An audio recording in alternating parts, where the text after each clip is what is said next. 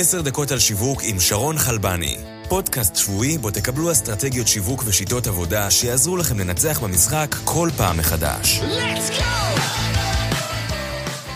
ברוכים הבאים לעוד פרק של עשר דקות על שיווק. אני שרון חלבני ואיתי נמצאת איריס שור, מייסדת ומנכ"לית אוריבי. אוריבי מהווה כלי אנליטיקס לאנשי מוצר ושירות.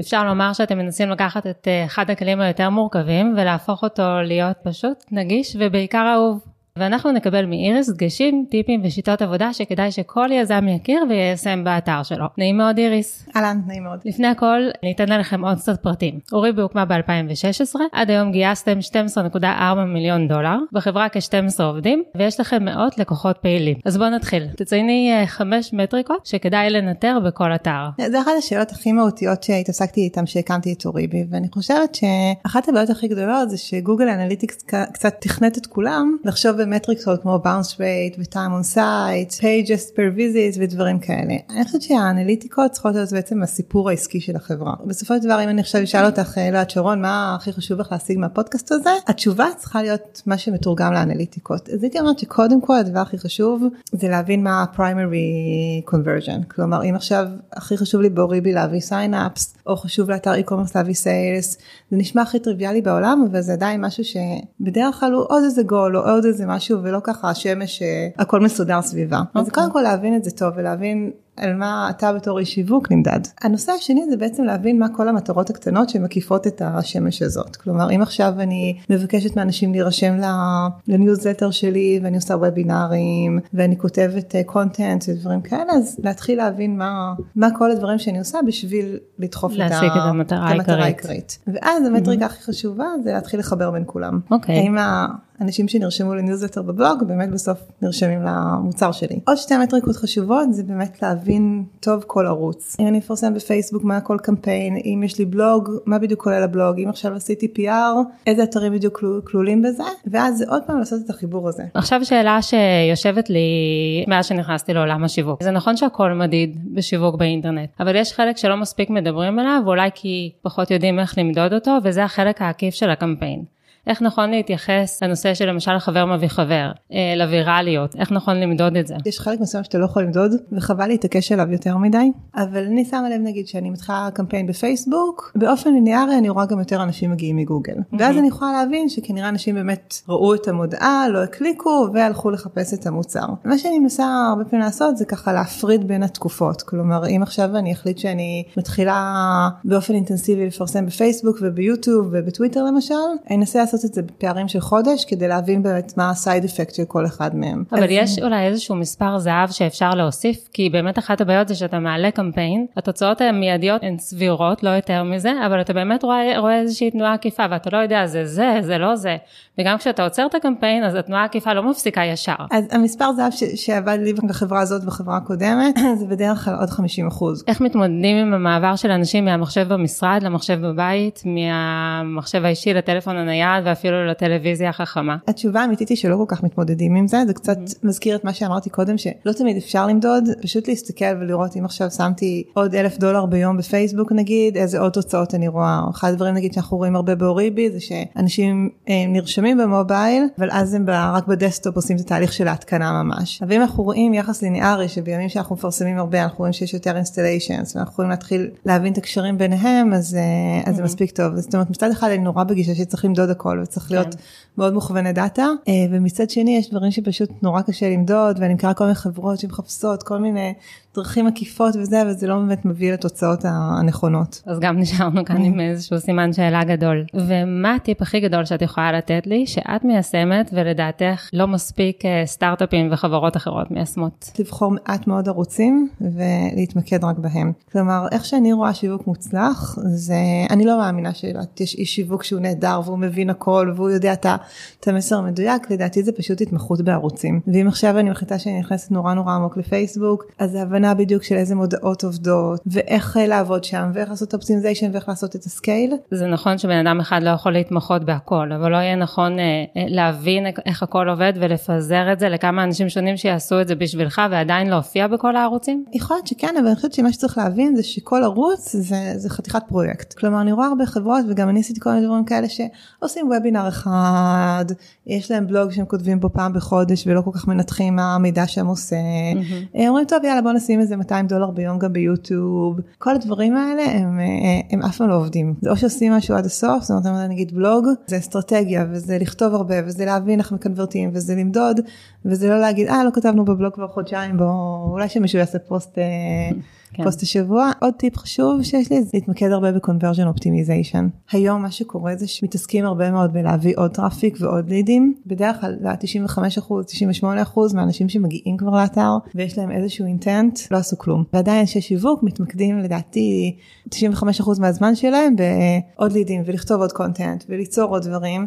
ויש לנו כבר את האנשים שהגיעו שלא עשו כלום אז אני חושבת שיחס ואם נרכז את זה לשלושה דברים עיקריים אז, אז זה בעצם לבחון את ה funnels באתר ולהבין מה עובד ולשפר את זה. כן. מה עוד? הרבה טסטים של דפי נחיתה של הדפים הראשיים כמעט בכל אתר שאני מכירה 40 או 50 אחוז מה traffic עוברים ב pricing page ועדיין רוב החברות לא נגעו בו איזה שנתיים. אני גם uh, מתייחסת לכל הנושא של conversion optimization גם optimization uh, של הערוצים עצמם. כלומר הרבה פעמים קורה מצב שמישהו נגיד עושה הרבה SEO אז הוא נורא מבסוט תראו איך עלה לנו ה traffic האורגני אנחנו מקום ראשון בככה מקום ראשון בככה מקום ראשון בככה ובסוף לא מודדים את זה שזה לא ייצר באופן ישיר יותר אה, leads. אז הרבה הבנה מאוד מדויקת של איך כל אופטימיזציה של הערוצים של כל ערוץ בסוף מובילה לזה, אז זה מבחינתי חלק מה conversion optimization. כן, זה על פניו הטיפ הקלאסי, אבל באמת הרבה לא מיישמים את זה. כן. אוקיי, אה, עכשיו יש לי כמה שאלות, אה, בואי תנסי לענות לי על כל שאלה במשפט קצר. אה, מה עדיף, להתחיל לפרסם לבד ולנתח סטטיסטיקה לבד, או כבר מהיום הראשון להעסיק איש מקצוע? אה, אני חושבת לבד, בגלל שאני בתפיסה מאוד הוליסטית, שהכל צריך להיות קשור ל product ול business, ואני חושבת שמישהו חיצוני, גם אם הוא יהיה פי עשר יותר טוב ממני, יהיה לו קשה להבין איך הכל מתחבר בסוף למטרות העסקיות ול product, מה צריך לשנות בכל אחד מהחלקים. באיזה נקודה כן צריך להעסיק איש מקצוע? אני חושבת שבדרך כלל שיש משהו שעובד בסדר, כלומר שנגיד כמו עכשיו שבפייסבוק ברור לי מה המסרים שעובדים, מה סוג הקהל שאני רוצה לה, להביא. ולעשות לזה scale או מישהו שעושה monitoring יותר לעומק. שאלה שנייה, יש לך תקציב מוגבל, מה תעדיפי קמפיין בפייסבוק ואינסטגרם או קמפיין בגוגל או שילוב של השניים? האמת שמה שאני עשיתי עד עכשיו זה קמפיין בפייסבוק, אבל הייתי מעדיפה אחד מהם. עכשיו אני מתחילה לייצר עוד רגליים לשיווק שלא לא נהיה לגמרי שם, אבל אני הייתי בגישה של אה, להשקיע בערוץ אחד ולהתמקד בו. אגב, למה עוד נגיד פייסבוק ולא גוגל? כי בגוגל היוזרים מגיעים עם intent הרבה יותר גבוה. נכון, אבל סוג המוצר שאנחנו עושים הוא לא משהו שיש לו המון חיפושים, והיה לי מאוד חשוב לראות משהו שהוא scalable. עכשיו אני מתחילה ברצינות לעבוד על יוטיוב, נראה איך זה יעבוד. סרטונים. כן. שאתם מייצרים כאן בחברה כן. ולקדם אותם. כן. ואתם מפיקים אותם לבד? כן, חלק אנחנו עובדים עם כל מיני פייבר ואפוורק וכאלה, כל מיני דברים של איורים ועריכות, אה, וחלק מפיקים לגמרי פה. כולם מדברים על פייסבוק ועל גוגל כל הזמן, על איזה ערוץ לא מדברים מספיק? אז ככה אני חושבת כשמדברים על גוגל מדברים יותר על אדוורדס, אז mm-hmm. יוטיוב אני חושבת שהוא, זאת אומרת הטרגוטים שלהם גם הרבה יותר מעניינים מאשר טרגוטים של אדוורדס, mm-hmm. כלומר אתה יכול לטרגט לפי איזה אפליקציות מותקנות על טלפון של מישהו, כל מיני דברים כאלה ש...